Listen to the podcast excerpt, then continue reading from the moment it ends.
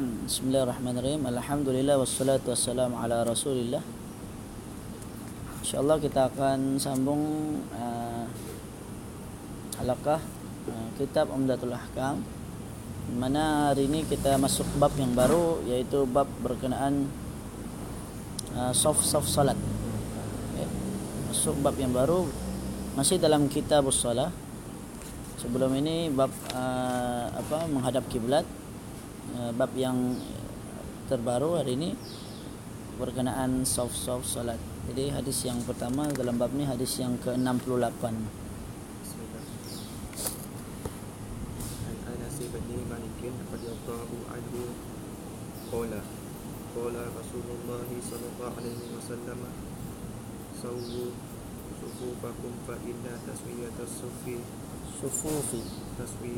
Taswiyatas sufufi min tamamis solat dari Anas bin Malik radhiyallahu anhu dia berkata baginda Nabi bersabda luruskanlah saf-saf kalian kerana lurusnya saf-saf termasuk kesempurnaan solat. Okey.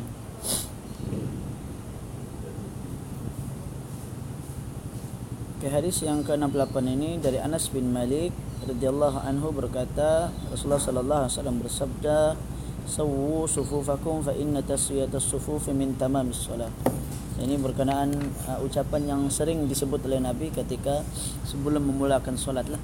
Ha, di mana Nabi memerintahkan kalau kita selalu uh, imam sebut seluruskan soft, rapat-rapatkan soft. Ha, kerana lurusnya soft itu termasuk di antara kesempurnaan solat. Jadi itulah yang diucapkan oleh Nabi. Makna ijmali, makna global hadis ini Nabi sallallahu alaihi wasallam menuntun maksudnya mengajarkan kepada umat baginda uh, menuju kebaikan dan uh, kejayaan, keberuntungan. Dalam hal ini Nabi sallallahu alaihi wasallam memerintahkan mereka untuk meluruskan saf semuanya menghadap ke arah kiblat, menutup celah-celah di saf agar syaitan tidak menemukan celah untuk mempermainkan solat mereka. Okey. Itu di antara sebab kenapa kita perlu saf uh, uh, luruskan saf. Nabi juga menunjukkan kepada mereka beberapa manfaat meluruskan saf yaitu lurusnya saf sebagai tanda kesempurnaan solat. Uh, solat ada saf yang bengkok yang tidak lurus merupakan kekeliruan ketidaksempurnaan di dalam dalam solat. Uh, intisari ataupun ma istafada minal hadis daripada hadis ini. Yang pertamanya adalah masyru'iyah meluruskan saf dalam solat. Disyariatkan kita untuk meluruskan saf ketika solat. Yaitu semua yang berdiri di saf uh, wajib. Bukan harus uh, wajib.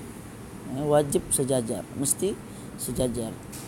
Tidak boleh ada yang ke depan tidak boleh ada yang ke belakang mesti lurus saf. Yang kedua, lurusnya saf termasuk sebab kesempurnaan solat.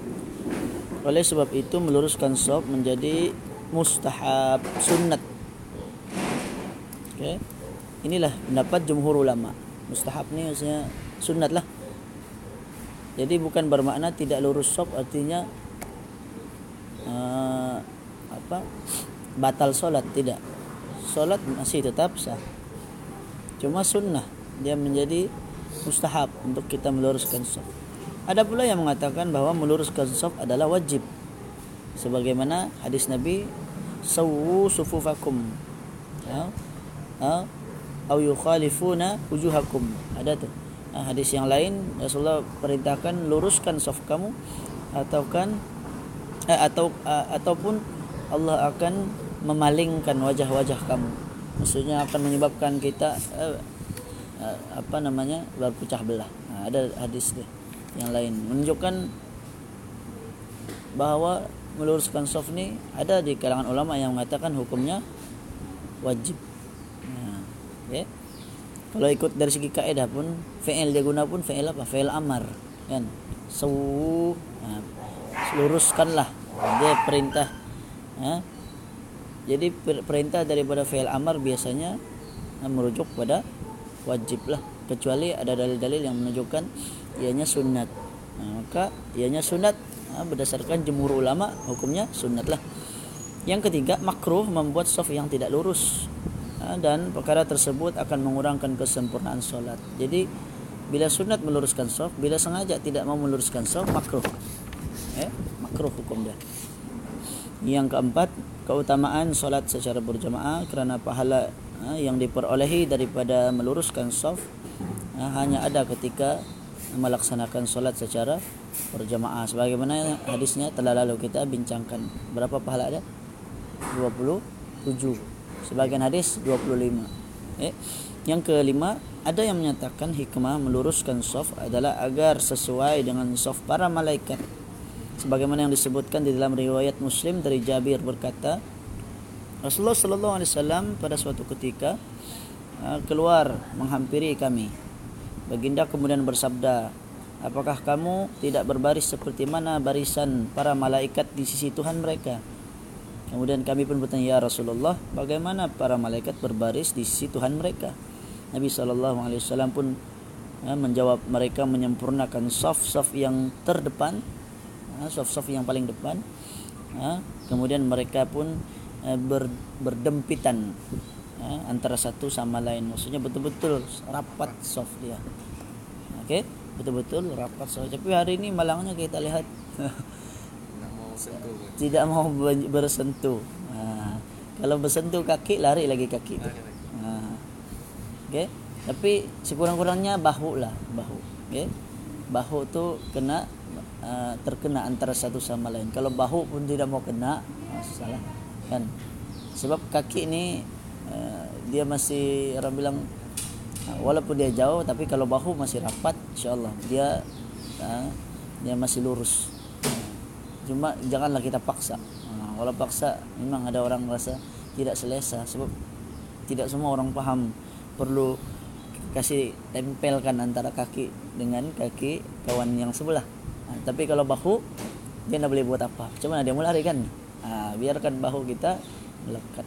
Dan ada orang kadang salah salah paham kalau dia nampak kangkang besar dia rasa macam ini solat dia pelik dia katakan.